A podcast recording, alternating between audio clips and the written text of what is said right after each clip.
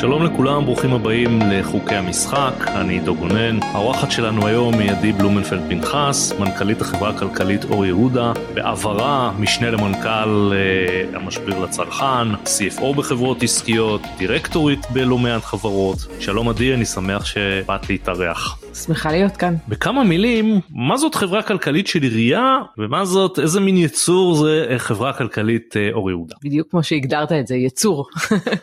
יצור כלאיים שמנסה לחבר בין העולם העסקי הכלכלי שכולנו מכירים לבין העולם המוניציפלי כזרוע ביצועית של הרשות המקומית, זה לא משנה איזו רשות מקומית. באור יהודה נחתם הסכם גג להתפתחות של העיר בעצם להקמה של כמעט 5,000 יחידות דיור, להקמה של מיליון מטרים של תעסוקה ומסחר. מתי זה קרה? ב-2017 ובמסגרת החתימה על הסכם הגג כולנו יודעים שאחרי שנחתמים הסכמים מתחילה העבודה. ואז צריך בעצם להוציא לפועל את הסכם הגג הזה. חלק מההוצאה לפועל של הסכם הגג זה בעצם הקמה של החברה הכלכלית ו- ותחילת הביצוע שלו. שמה מה חברה כלכלית כזאת עושה ביומיום? אם את יכולה לפרוט לנו את זה מה בעצם היא עושה? מה התפקיד שלה? יש את uh, הסכם הגג? הוקמה החברה? אז באמת uh, אני גאה להגיד שאני עובדת מספר אחת של החברה. גם את אומרת גם מספרית לא רק בזה שאת בראש החברה גם מספרית. לגמרי עובדת מספר אחת הגעתי הוקמה החברה הוקם הגוף היורידי ואני התחלתי לעבוד ובעצם אנחנו עושים יש לנו נקרא לזה שלוש רגליים עיקריות הרגל הראשונה הוצאה לפועל של הסכם הגג וזה אומר בניית כל התשתית חנתית לטובת גם כניסת היזמים ובנייה של דירות למגורים אנחנו היום באכלוס של כמעט מלא של אחת השכונות ש...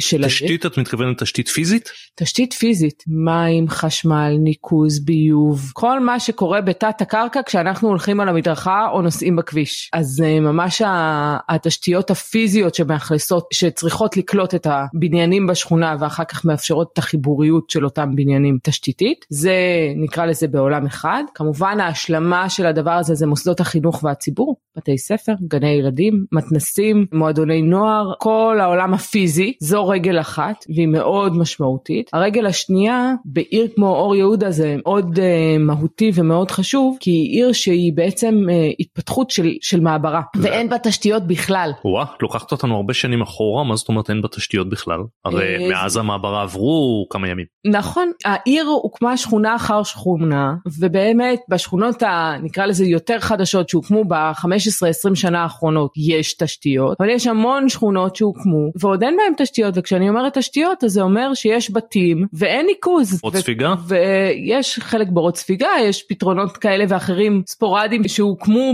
לאורך השנים לטובת uh, פתרונות נקודתיים כאלה ואחרים, אבל אין באמת תשתית. אז בואי נחזור להתחלה. עדי עובדת מספר אחד של החברה, הוקמה החברה, את מגיעה, מתיישבת על כיסא המנכ"לית ועובדת היחידה, ומה עושה? איך זה התחיל? מה, מה עושים עם הדבר הזה? כן, בעולם שאני ממש לא מכירה, ובעולם שמדבר בשפה שהייתי צריכה ללמוד, אני עדיין לומדת, לפעמים עדיין מפתיעה אותי. כי באת מהעולם העסקי פרופר. לגמרי. ויש פה עולם שלם. אחד מתחילים מזה שצריך רגע, צריך לקלוט אנשים, צריך כוח אדם ומהר. ובעולם אה, המוניציפלי או בעולם הממשלתי והמוניציפלי כדי לקלוט כוח אדם, בטח כוח אדם בכיר נקרא לזה, מנהלים, זה הכל מכרזים. ברור. אז אה, ולפני מכרזים בעולם המוניציפלי צריך לאשר במשרד הפנים מבנה ארגוני. כל מיני דברים שכשאתה ואני מכירים מהעולם העסקי אין דבר כזה. אני כמשנה למנכ"ל במשביר הייתי צריכה מישהו הייתי פונה להד-אנטרית שעבדתי איתה ואומרת לה הנה הנה מה שאני צריכה. הנה מה שאני צריכה תביא לי שלושה מועמדים בבקשה. זה לא ככה. אז באמת אה, לקלוט אנשים לבנות תהליכים סתם בהכי אקסטרים מערכת מידע. פיננסית פרויקטלית כאילו ה basic. איך עשית דבר כזה? נשענת על מערכות של העירייה או הכל מאפס? הכל מאפס. אין לי מערכות של העירייה בכלל. בחנתי הסתכלתי ואמרתי עירייה אנחנו אני לא. עירייה אנחנו לא. יש לי עירייה המון יתרונות אבל אני חושבת שהחברות הכלכליות בכלל והחברה הכלכלית שלנו בפרט שונה מהעירייה. אנחנו לא מתנהל, אני, יש לי את הזכות מה שנקרא להקים מאפס משהו של אה, שנות אה, האלפיים אה, מה שנקרא. זה אומר שהמשרד שלי הוא paperless, זה אומר שאני מנהלת עם מערכת מידע טובה לניהול פרויקטים, זה אומר שכל החתימות הן חתימות דיגיטליות, זה אומר שאנחנו מתנהלים אחרת. עכשיו בעצם לקח זמן מאז שהתחלת להקים את הדבר הזה ועד שיכולת לצאת לפרויקטים אני מניח, זאת אומרת עוד לא היה לך לא עובדים לא תשתית לא שום דבר. כן לגמרי,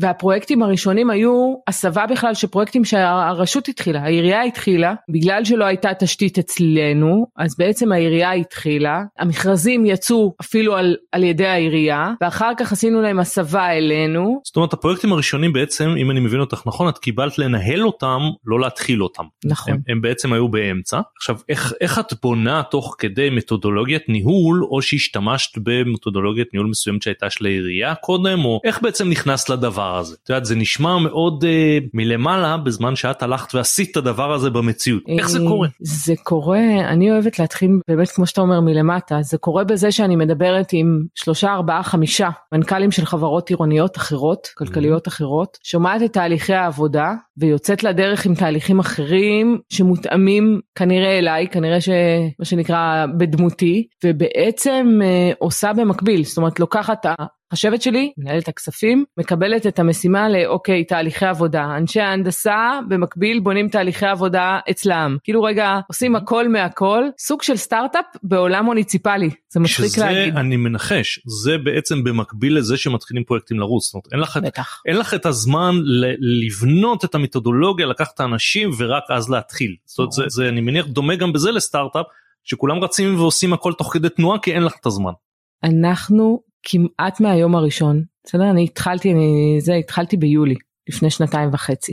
אנחנו סיימנו, אנחנו מנהלים בכל רגע נתון פרויקטים ב-400 מיליון שקל מהחודש השלישי להפעלתנו מה שנקרא mm-hmm. וכל הזמן כאילו פרויקטים מתחילים מסתיימים מתחילים מסתיימים אנחנו מחזיקים משהו כמו 400 מיליון שקל בכל רגע נתון ואנחנו באמת סטארט-אפ וזה מה שכיף. עכשיו שאת אומרת ניהול פרויקטים אז אני בכוונה לוקח בהתחלה כמו שאני מבין זה היה לא רוצה להגיד כאוס אבל אבל זה היה באמת משהו שאת נכנסת לתוך משהו שהוא כבר היה קיים בצורה כזאת או אחרת על ידי העירייה ואני מניח שהיה לך גם צוות יותר קטן מאשר היום? איך את מנהלת את זה בפועל? איך, איך את עושה את זה כשעוד האם כבר היו אז את הכלים או שבעצם לא היה כלום? איך, ת, תארי לנו קצת איך קחי איזה דוגמה נניח של פרויקט.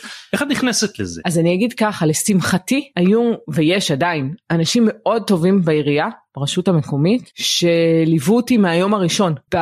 באמת basic הם גם אלה שחלקם לפחות אלה שהתחילו מה שנקרא עוד לפני שאני הגעתי והוציאו חלק מהמכרזים תוך כדי בעירייה והכינו לפחות חלקית את התשתית הזאת נקרא לזה ככה. יש גם את אה, גזבר העירייה גם את אה, מנכ"ל אה, הסכם הגג שזה אנשים שהם שנקרא שוחים בחומר. וכשאני הגעתי הם אה, ככה אמרו לי אוקיי קפצי למים אבל אנחנו פה. ביחד בנינו את הדבר הזה בשיתוף פעולה כללי. זה תמיד נכון השיתוף פעולה הזה. אתה לא מצליח אף פעם לבד. עכשיו את באה עם שיטות עבודה של המגזר העסקי שכמו שאמרת במגזר העסקי הפרטי משוחררים מהמון המון רגולציה מכרזים כללים אחרים שאת מחויבת אליהם uh, כחברה עירונית איך את בעצם התמודדת עם הדברים האלה שאת לא יכולה ללכת ומיד להגשים את המטרה שאת רוצה אלא את צריכה לעבור דרך כל מיני מגבלות. שמבחינה ציבורית מעבר לזה שהן מחויבות לפי החוק מבחינה ציבורית יש להם איזושהי הצדקה הן כמובן מאטות אותך והן גורמות למתודולוגיה אחרת לגמרי שלפעמים אם אנחנו מסתכלים כציבור שפחות מצוי בדברים מהצד אנחנו אומרים כאילו המגזר הציבורי לא יודע לעבוד וכל שם נורא איטי ואם אנחנו היינו מנהלים זה היה אחרת זה מעניין אותי לשמוע ממך כי את באה מניהול במגזר העסקי איך התייחסת לזה אז ומה את אומרת היום אחרי ניסיון של שנתיים וחצי. אני מחייכת כי זה מורכב. ברור. זה ככה, אז באמת בהסתכלות של המגזר העסקי, המגזר הציבורי הוא, הוא פחות. אנחנו מסתכלים כמנהלים במגזר העסקי ואומרים אפשר לעשות את זה אחרת. אני מסכימה, אפשר לעשות את זה אחרת. התהליכים הסטטוטוריים הרגולטוריים מאוד כבדים. זה כנראה נובע מהרבה שנות אה, רגולציה מה שנקרא שכבות שכבות על שכבות של רגולציה שלא ביטלו את, קודמ, את השכבות הקודמות ורק מוסיפות מה שנקרא. כל ועדה באה להקל ומוסיפה עוד שכבה. אז זה מורכב להגיד שאני חושבת שהמגזר המוניציפלי פועל ביעילות פחות. אני חושבת שאפשר להיות יותר טובים ואני חושבת יחד עם זה יש יתרונות לזה שבסוף רגע אנחנו מצליחים מה שנקרא להתרחק אולי צעד או שניים ו- ולהסתכל במבט יותר איטי. לפעמים במגזר העסקי אתה רץ כל כך מהר שאתה אולי לא מגיע לדיוק ובמוניציפלי הש... נקרא לזה שכבות הרגולציה מכריחות אותך להסתכל שוב ושוב. אז אני אשאל אותך שתי שאלות. תני לי שתי דוגמאות. הראשונה זה למצב שבעבר היית אומרת כמנהלת בכירה במגזר העסקי זה לא יעיל זה לא צריך להיות ככה הייתי עושה את זה אחרת והיום את אומרת וואלה הם מבינים משהו במה שהם עושים והיום אני רואה את זה אחרת. תני לי דוגמה למצב כזה. יש? אני חושבת שכל העולם ההתקשרויות אני יותר אה, מתייחסת רגע לה, להתקשרויות עם הקבלני ענק ובפרויקטי ענק שאנחנו כולנו רואים בפרויקטים הלאומיים שלנו וב, ובעולמות האלה של רגע מי עושה את אה, איזה קבלן עושה עבור אה, נטע נתי או, או כל העולמות האלה או עבורי פרויקטים במאות מיליוני שקלים שזה עולם מכרזי מאוד כבד ומאוד אה, נקרא לזה מובנה וזה מתייחסת יותר דווקא לה, להתקשרויות הקטנות לכל עולם היועצים שמלווים את העולם הזה ואני חושבת שהמגזר הזה דווקא בגלל שהוא מכריח ניסיון וותק מבט אחר בתנאי הסף שלו, תנאי הסף שלו כל כך מובנים שהם מנהלים את עולם היועצים אחרת. אה, ומגיעים להתמחויות מאוד uh, טובות בעולם הזה. מה זאת אומרת הם מנהלים את עולם היועצים אחרת? אני לא בטוח שאני מבין. ברגע שסתם לצורך העניין אני צריכה יועץ ניקוז mm-hmm. שמלווה אותי, אז, אז יועץ הניקוז צריך בתנאי הסף שלו לעבוד איתי עבור פרויקטים, צריך להוכיח כל כך הרבה, נקרא לזה ותק וניסיון בפרויקטים הספציפיים הדומים למה שאני עושה, שיש פה איזה ידע נצבר ונרכש, שיש פה, נקרא לזה ממש אה, התמחות שאני לא ראיתי קודם בעולמות שבהם אה, אני עסקתי. אז בואי ניקח את הדוגמה הזאת, למשל של יועץ הניקוז. את צריכה הרי להוציא איזשהו מכרז, הליך תחרותי, לא משנה כזה או אחר, כדי לבחור את אותו יועץ ניקוז. מאיפה את לוקחת את אותם תנאי סף או מי האנשים מבחינת תפקידים שנותנים לך את הייעוץ לקחת את אותם תנאי סף שיהיו נכונים באמת לפרויקט שאת עושה ושהם לא שכבה על שכבה מפרויקטים קודמים שאולי כן ואולי לא רלוונטיים גם היום איך את בעצם מגיעה מצד אחד לדייק את זה כדי באמת להגיע ליועץ הכי טוב שאת אה, רוצה ומצד שני לא להכביד סתם על אה, כל מיני יועצים אולי כן מתאימים מלגשת למכרז הזה. אז קודם כל יש לי ו- ולא לכל חבר- החברות הכלכליות יש אבל זכיתי ויש לי מחלקת הנדסה. שזה גם אתגר בפני עצמו, משאב אנושי, כוח אדם היום קשה לגיוס בכל המגזרים, אני חושבת שזה חוצה את כל המגזרים כולם, במגזר שלנו זה, זה כנראה עוד יותר קשה, כי המשכורות אצלנו הם משהו מובנה ומוכתב מלמעלה, אין פה עולם של גמישות כמעט בכלל, אז זכיתי ויש לי והצלחתי לגייס ולהאמין מחלקת הנדסה טובה. אפילו טובה מאוד, עם אנשי מקצוע שיודעים מה הם עושים, ויודעים גם לדעת מה הם לא יודעים, שזה בעיניי היתרון הכי גדול, ואנחנו בונים ביחד את המכרזים האלה או את התהליכים האלה, באמת לראות גם מצד אחד שיש לי את הוותק והיכולת של אותו יועץ ומצד השני עולמות של אה, איתנות פיננסית מכלול של עולמות שנדרשים ו- ואני מקווה מביאים אותנו בסוף לחוף מבטחים אלא גם אל היועצים הנכונים וגם לא להיתקע באמצע שזה כמעט הכי חשוב. עכשיו כשאת יוצאת במכרז נניח ליועצים גם המחיר שמשלמים להם מוכתב לך או שזה פשוט מכרז לפי ההצעות שהם נותנים? אני יכולה גם וגם בחלק מהמכרזים אני מכתיבה את המחיר ואומרת אני, המכרז שלי הוא מכרז איכות זה ה fix שלי ועכשיו תתמודדו ואני בוחרת לפי איכות. זו החלטה שלך לאיזה סוג מהמכרזים נכון, את יוצאת. נכון. ועכשיו אני אשאל את השאלה השנייה מהצד השני זאת אומרת כמי שיש לה ניסיון רב במגזר העסקי האם יש דברים שבהם את אומרת אני יכולה לעשות את זה יותר טוב גם בהינתן כל כללי הרגולציה שאני חייבת לעשות אין לי ברירה האם יש יתרון לזה שבאת מהמגזר העסקי שאת יכולה על דברים מסוימים לעשות יותר טוב גם בתוך המסגרת שמחייבת אותך. אני חושבת שהנקודת מבט או הכלים שאני באה איתם בסוף גדלתי בבית ספר שהוא עסקי. כל מה שאני מסתכלת עליו הוא, הוא זה ה-DNA שלי כבר זה לא משהו שהוא אה, זה לא משהו אחד שאני יכולה להצביע עליו. כל ההתנהלות שלי היא כזאת והיא מתחילה מרגע עכשיו תסבירו לי למה אני צריכה כזה וכזה איתום ואני לא יכולה להסתפק בכזה וכזה כי זה עולה אחד פי שתיים מהשני בראייה כזאת של רגע עכשיו אנחנו מה שנקרא אנחנו אנחנו צריכים לעשות טוב אבל אנחנו לא צריכים להגזים. ולפעמים כשאתה כשאתה מתנהל בעולם שבו אין P&L ואין אה, אין ROI לנכס זה, אתה בונה בית ספר אתה לא אין תשואה על הבית ספר היא אינסופית מהצד האחד. כן אבל הוא אה, יכול לעלות מיליון הוא יכול לעלות שני מיליון. נכון וזה משהו שמביא המגזר העסקי אז מצד אחד אני סתם דוגמה גאה להגיד שבתחילת השבוע חנכנו מעון יום אה, שיקומי עם עוד אה, שלושה גני ילדים באמת מבנה מיוחד לילדים עם צרכים מיוחדים עם קשיים מסוימים באמת מבנה שדורש נקרא לזה התמחות כי הוא צריך לתת מענה לילדים מאותגרים אז אתה רוצה לעשות הכי טוב כי אתה אומר רגע אני אני בדיוק זה ילדים של 0 עד 3 מה שנקרא ואני תמיד אומרת שהתפקיד שלנו הוא סגירת פערים, נותנים את הפלטפורמה לסגירת פערים, אז אתה רוצה לתת את הכי טוב שאפשר. מצד שני, אם אתה, אם אתה עובד יעיל, אז נשאר לך כסף לעשות עוד אחד. אז בואי ניקח את הדוגמה הזאת בתור משהו שמעניין אותי איך באמת זה עובד. את לוקחת את הדוגמה הזאת של בית ספר מהסוג הזה, שאת מתחילה להוציא לפועל פרויקט כזה, איך את בעצם מתחילה מתכנן אותו בעצמך או באמצעות יועצים ככה שהוא מעבר לזה שהוא בית ספר באמת יתאים לילדים כאלו עם דרישות מיוחדות כאלה ואחרות אם קיימות כי יכול להיות שמבחינת מבנה זה לא משנה זה מבנה כמו כל בית ספר אני, אני לא יודע. איך את בעצם יוצרת את המצב שמה שיצא פה הוא באמת הדבר הטוב ביותר? כי אני מניח שהעירייה למשל תגיד לך צריך בית ספר לאוכלוסייה כזאת או אחרת תעשי את זה לא נכון. לא ייכנסו איתך לרזולוציות האלה. נכון אז אז בתוך הדבר הזה לשמחתי כמו שאמרתי קודם יש באמת לכל דבר לכל תחום יש הרבה יועצים אה, והרבה שותפים לדרך אז בעולמות האלה יש את משרד הרווחה שיש לו ממש מחלקות שלמות שמטפלות בנושא. יש uh, קרנות שמתמחות בזה ואתה יודע, אתה, אתה לאט לאט לומד שאתה צריך רגע להרים טלפון ולשאול ולבדוק וללכת לראות uh, מקומות דומים בערים אחרות ובאמת ללמוד, זה מה שמעניין. זה, זה מה שמעניין. זה הכל בחברה הכלכלית או שזה רק בחברה הכלכלית. מתחילת הפרויקט, זה לא רק נכון, הביצוע. נכון, כל ההגדרות, כל הפרוגרמה, כל הלבדוק רגע, רגע איך צריך לעשות כזה דבר ובמה הוא מיוחד באמת מכל מבנה חינוכי אחר. יש משהו מיוחד דווקא באור יהודה או שבתיאוריה זה דומה לכל חברה כלכלית?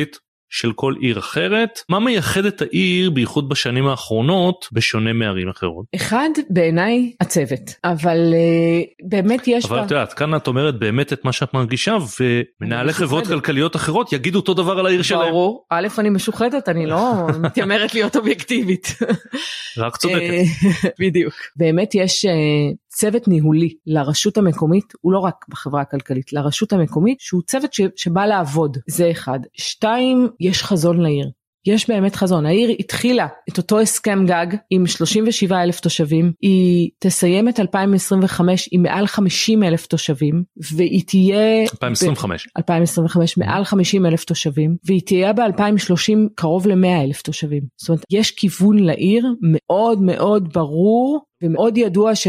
שמסומן על ידי ראש העיר, שמסומן על ידי נקרא לזה מועצת העיר והכיוון ברור מאוד. יש השקעות מובנות כדי להגיע לשם. זה אומר שיש משרדי ממשלה שהתכנסו לתוך הדבר הזה ואני חושבת שזה היתרון של הסכמי הגג, יש הרבה, כולם מדברים על החסרונות של הסכמי הגג לאורך השנים, יתרון הגדול בעיניי של הסכמי הגג זה שהוא מאגם את כל משרדי הממשלה יחד לטובת כאן אולי אני אשאל כי אני לא בטוח שלמאזינים זה יהיה ברור מה זה הסכם גג כזה? בכמה מילים. הסכם גג זה בעצם סוג של הסכם שנחתם בין הרשות המקומית לבין המדינה, יש שני סוגים, זה יכול להיות או מול משרד השיכון או מול אה, רשות מקרקעי ישראל, ובעצם מדבר על הרחבה הרחבה עירונית משמעותית. כל מיני סוגים של הסכמי גג, יש, אה, יש ערים שיש להם כמה וכמה הסכמי גג. אצלנו בעיר זה בעצם אומר שכל הקרקעות שהקיפו את אור יהודה, שהיו לפני כן קרקעות חקלאיות, הפכו בעצם לאו מגורים או מסחר ותעסוקה, בתוכנית שהיא תוכנית אה, אפילו יותר ארוכה מחומש, אבל נקרא לזה חומש. עם מימון ממשלתי?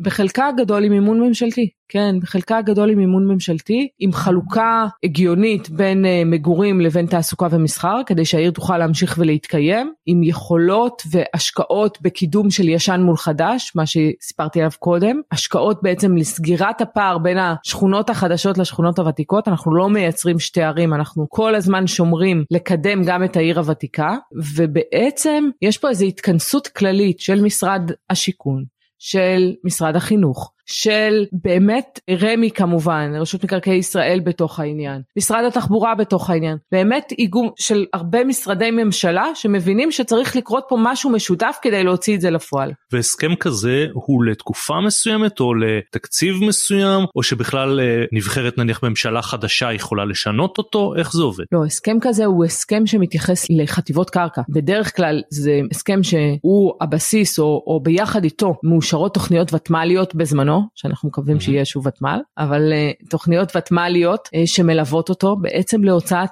להוצאת ההסכם לפועל. אז גם פה, מילן התכנון לא דיברנו עליו, אבל הוא חלק מהעניין גם הוא. זאת אומרת, כשיש לך הסכם כזה חתום, את יכולה להסתמך עליו, זה לא משהו שמשתנה כל פעם. לא, לא. זה הסכם של הרשות המקומית מול המדינה. אוקיי, בואי נדבר קצת על כללי המשחק אצלכם ששונים לגמרי מתאגיד אה, עסקי. אז פירטת קצת על נושא המכרזים ויש כמובן אה, רגולציה מסוימת עירונית. איך הולך המבנה של החברה הכלכלית? למשל הדירקטוריון שלה. מי ממנה? איך זה מורכב. זה, זה גם זה משהו שאני עשיתי בשנה שעברה קורס דירקטורים של מתמחות בתאגידים עירוניים כי זו שפה אחרת. אני באה מהעולם העסקי. אנחנו מכירים מה זה דירקטוריון מה שנקרא השתתפתי וניהלתי לדעתי בעשרות ישיבות דירקטוריון בחיי אם לא אם לא יותר ופה המבנה של הדירקטוריון הוא שונה הוא שליש עובדי הרשות המקומית. שזה שליש, ראש העיר ממנה? ראש העיר ממנה יחד עם מנכ"ל העירייה שליש מחברי הדירקטוריון הם עובדי הרשות המקומית שליש זה נציגי ציבור תושבים תושבות עם אה, נקרא לזה רקע מתאים. שמי אה, ממנה? שאצלי יצאו קולות קוראים אצלי היה מודעה בעיתון בואו תגישו מועמדות. לא אבל מי, מי בוחר ומחליט? מי הגוף שיש לו סמכות אז, לעשות את זה? אז בוחר זה יכול להיות אה, נקרא לזה ראש העיר המנכ"ל אה, כולם ביחד אה, זה אבל בסוף אבל זה צריך כמו- לעבור משרד הפנים. זה דומה לדירקטורים חיצוניים? זאת אומרת יש איזה תנאים מסוימים שאדם יכול נכון. להיכלל ברשימה הזאת? יש או שזה דומה לחברות ממשלתיות שהיום יש אולי את נבחרת הדירקטורים שכן או לא תמשיך ובעבר זה היה מינוי של השר. אז לא זה אנשים שצריכים לבוא עם אה, לפחות נקרא לזה תעודת מקצוע מתאימה עורכי דין רואי חשבון מהנדסים. אנשים עם אה, ידע מקצועי ועם איזשהו ותק או ניסיון אה, מסוים אבל לא מאוד. זאת אומרת זה לא אה, זה חשוב שהם יהיו תושבי העיר הם בעצם באים זה לייצג תנאי- זה תנאי הכרחי. זה תנאי הכרחי הם באים לייצג בעצם לעשות סוג, סוג של חיבור בין השטח לבין אה, לבין החברה ובעצם לייצג את, ה, את התושבים את הצרכים העירוניים ועוד שליש זה חברי מועצה שיש איזה חלוקה בין אופוזיציה לקואליציה? שצריכה להיות ייצוג כן צריך להיות ייצוג גם של אופוזיציה וגם קואליציה והדבר המרכזי שאולי שונה זה שנקרא לזה חובת האמונים שהיא מהמם. ה basic שלנו בחוק החברות וכל העולמות האלה חובת האמונים של עובדי העירייה ושל אה, חברי המועצה זה בעצם לרשות המקומית זה לא לחברה הכלכלית. כן. זאת אומרת שאם יש איזשהו ניגוד עניינים הם צריכים לפעול לטובת העירייה ולא לטובת נכון. החברה. שזה מדהים כן זה שונה לחלוטין כן. מחברה רגילה אה, ומפה הרי נולד כל העניינים של הסכמי בעלי שליטה וכולי זה באמת נכון. אה, משהו שונה לחלוטין. אגב היה לך מקרה בלי להיכנס לפרטים שאת לא יכולה שבו היה באמת קונפליקט כזה או שלא או שהדברים הם פחות או יותר בדרך כלל זורמים באופן הם אה, בדרך כלל זורמים אבל אני יכולה להגיד שבאופן כללי יש פה איזשהו מתח בין נקרא לזה נקרא לזה החוזה מסגרת או העבודה שלי אל מול העירייה היא עבודה בקוסט פלוס מהמם. בסוף אנחנו תמיד נתנהל על גובה הפלוס ויש פה איזה נקרא לזה תן וקח כללי שצריך להיעשות והוא לא תמיד פשוט. זה ברור. זה זה גם זה גם זה נכון גם בחברה עסקית. נכון, זה זה נכון. ברור. מעבר ל, לעניין הזה יש גם אה, פעילות מסוימת אולי לעירייה לפחות שהיא לא תמיד רק משיקולים כלכליים. האם זה נכון גם לגבי החברה הכלכלית או שבתוך החברה הכלכלית זה רק שיקולים כלכליים ו- ואסור לך לשקול שיקולים אחרים? כמובן הכוונה היא לטובת הפרויקט או העירייה לא דברים אישיים. לא אז אני חושבת שאנחנו אני אני משתדלת לשמור על איזון כי בסוף אני אני נכון שאני חברה כלכלית ואני חברה ואני למטרות רווח. יחד עם הלמטרות רווח אני אתן דוגמה למשהו שהתחלנו עכשיו אנחנו קיבלנו מהרשות המקומית בראשון לראשון התחלנו בעצם קיבלנו לידינו את הפעילות של היכל התרבות. היכל התרבות או עולם התרבות בישראל בכלל הוא עולם הפסדי לא הייתי מנחש אגב שזה בחברה כלכלית הייתי בטוח שהפעילות כזאת היא בעירייה. אז יש המון חברות עירוניות מנהלות את אה, היכלי התרבות של העיר שלהם יש גם ערים בעיקר בערים הגדולות שיש בהם אה, חברות כלכליות לתרבות ולספורט. כן זה, זה חברות מיוחדות נכון מיוחדות לתרבות וספורט אז אצלנו העיר עוד לא בגודל כזה אז אנחנו מנהלים קיבלנו לידינו גם את אה, ניהול היכל התרבות. היכל התרבות לא ירוויח אף פעם מיליונים נקרא לזה ככה הוא צריך לתת שירות אנחנו צריכים לדאוג שהוא גם לא יפסיד מיליונים.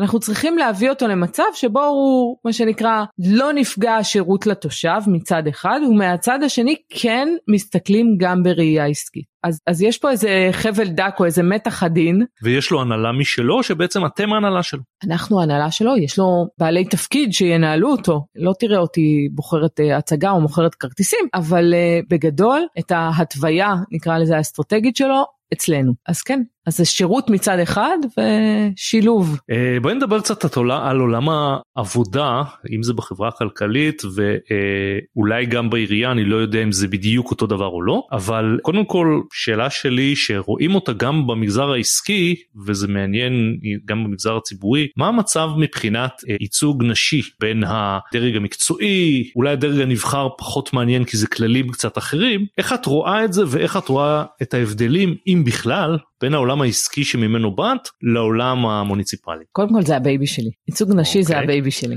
גם בעולם העסקי היה, לדעת כן, גדולות. גם בעולם העסקי זה היה הבייבי שלי, רוצה לקוות מה שנקרא ש, שאני תורמת את חלקי בעולם הזה גם באיתור נשים גם בקידום נשים גם בלתת להן את הפוקוס שהם שם. עשיתי את זה גם בעולם העסקי. אני גאה להגיד שמה שהשארתי אחריי במשביר זה שדרה ניהולית נשית חזקה ו, ומובילה. אז זה זה אחד מהדברים. ואני חושבת שדווקא בעולם המוניציפלי קודם כל אני אתחיל מזה שלי יש ראש עיר אישה שהיא יושבת הדירקטוריון שלי והיא אחת מ-15 ראשות עיר מתוך 267 רשויות מקומיות אז אנחנו בתת ייצוג. לא אני בכוונה לא התייחסתי לדרג הנבחר כן. כי זה באמת גם עניין של בחירה נכון. פוליטית ושל של... של התושבים נכון אז אה, נכון. אני לא מבטל חלילה את מה שאת אומרת אבל הכללים הם קצת שונים. נכון בתוך עולם החברות הכלכליות גם בו יש תת ייצוג. גם אצלך או בכלל? אה? לא אצלי, לי יש, אה, נקרא לזה, אצלי בחברה, מחלקת ההנדסה, לצערי, לשמחתי, היא כולה גברית, לא מצאתי עוד אישה מהנדסת, הלוואי ואני אמצא, מה שנקרא, אבל מהצד השני, המשפטי והכספים הם נשים, אז יש איזשהו בלנס נקרא לזה בתוך הדבר הזה, אבל בעולם החברות הכלכליות בכלל, מנכ"ליות של חברות כלכליות, גם יש תת ייצוג, אה, ואנחנו רואים את זה, יש פה איזה פער משמעותי, כי אנחנו רואים הרבה מנהלות בחירות בתוך החברות הכלכליות, אה, אבל אנחנו לא רואים מנכ"ליות. יאמר לזכות איגוד התאגידים העירוניים והעומד בראשו בורבה, שאנחנו עושים איזשהו תהליך עכשיו, שאנחנו חברנו לסופרסונס, אה, חנה רדו ולליאת mm-hmm. שקד, ואנחנו פותחים קורס למנהלות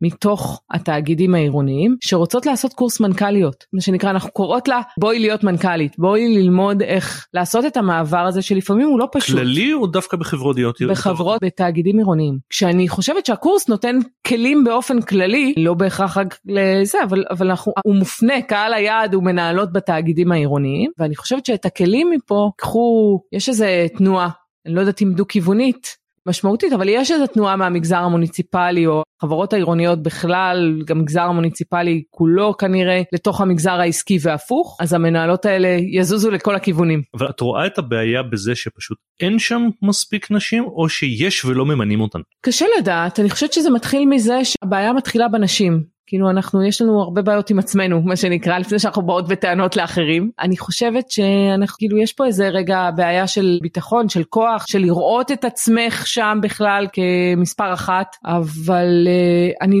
לא בטוחה שבאמת מישהו מישהי נפסלת בגלל שהיא לא אישה. אני חושבת שאנחנו פחות בגלל מגיעות שהיא, בגלל, בגלל שהיא אישה בדיוק. אני חושבת שאנחנו פחות מגיעות לעולם שבו אנחנו מועמדות יחד עם מועמדים גברים ואת זה צריך לשנות. עכשיו אם את מסתכלת היום על השוק העסקי אז היום יש הרי גם בחובה בחברות מסוימות לדווח על פערי שכר בין גברים לנשים בקונסטלציה כזאת או אחרת בדיוק. אה, בעייתית יותר או פחות זה לא לא הנושא שאני רוצה להיכנס אליו אבל זה די ברור בהרבה חברות עסקיות שיש פערים בממוצע נקרא לזה האם זה המצב גם במוניציפלי או ששם הדברים הם קבועים בכללים וחוקים. חוקים וזה לא יכול לקרות. אני חושבת ששם זה הרבה פחות יכול לקרות כי אנחנו נמצאים בתוך מסגרת מאוד מובנית. אני לא יכולה לתת, אני הולכת להגיד משהו שכנראה מי שלא נגע במוניציפלי לא, לא מכיר את זה ולא יודע, אבל אני לא יכולה לתת בונוס סוף שנה. שקל לא יכולה לתת בונוס סוף שנה. ויש מי שיכול? לא, לא. אין מי שיכול. שר האוצר יכול. זהו. אז, אז המשחק שלנו הוא הרבה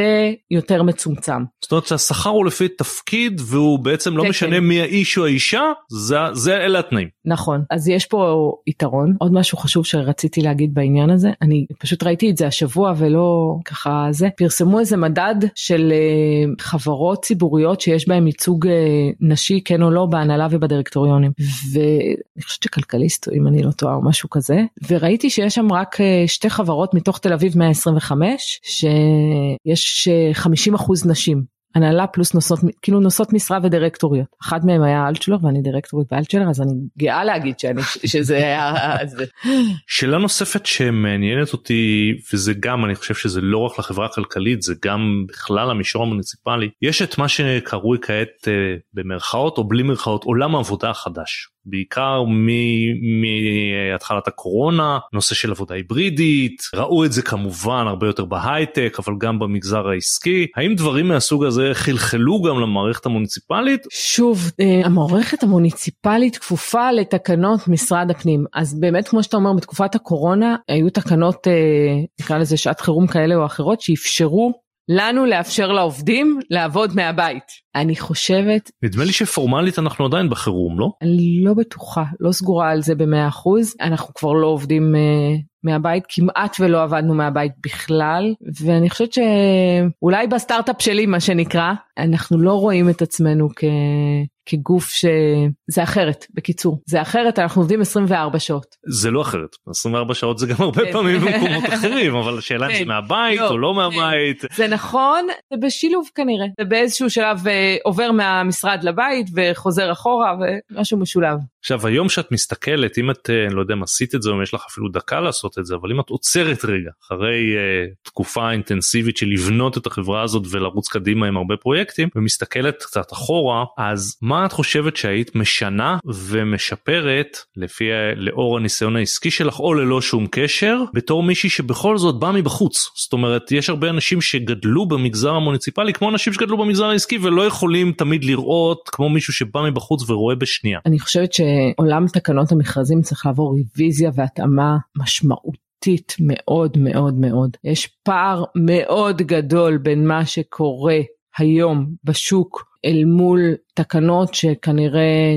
חוקקו או תוקנו לאורך השנים, אני לא רוצה להגיד לא רלוונטיות, אבל הן אה, צריכות לעבור אה, עדכון משמעותי מאוד כדי להתאים לעולם של היום. את יכולה לתת איזושהי דוגמה? יש אגב, אני יודע שיש עבודה על הדבר הזה. אבל... הכי בסיסית, אני היום במגזר שלי לא יכולה לעשות best in final, כאילו הזיה. בסדר, כבר יצאתי לחובת, אני כבר בתוך חובת מכרזים, יש לי שלושה קבלנים, אני לא יכולה לעשות איחור. זה נשמע לא הגיוני, אבל זה המצב. אה, לא, יש לזה גם היגיון, זה תלוי מאיזה נכון, את מסתכל, נכון, יש לזה גם היגיון. את מסכימה? נקרא לזה פערי האמון, וזה, ואני חושבת ששם זה יושב. בסוף יש פער באמון או בניקיון הכפיים לצערי הרב, שאני לא אומרת שהוא מתבסס כן או לא על, לא מתייחסת להיסטוריה. צריך לחשוב איך סוגרים אותו אחרת. עדי, אני מאוד מודה לך שבאת להתארח בפודקאסט, שמחתי מאוד. גם אני, תודה רבה שהזמנת אותי. תודה לך.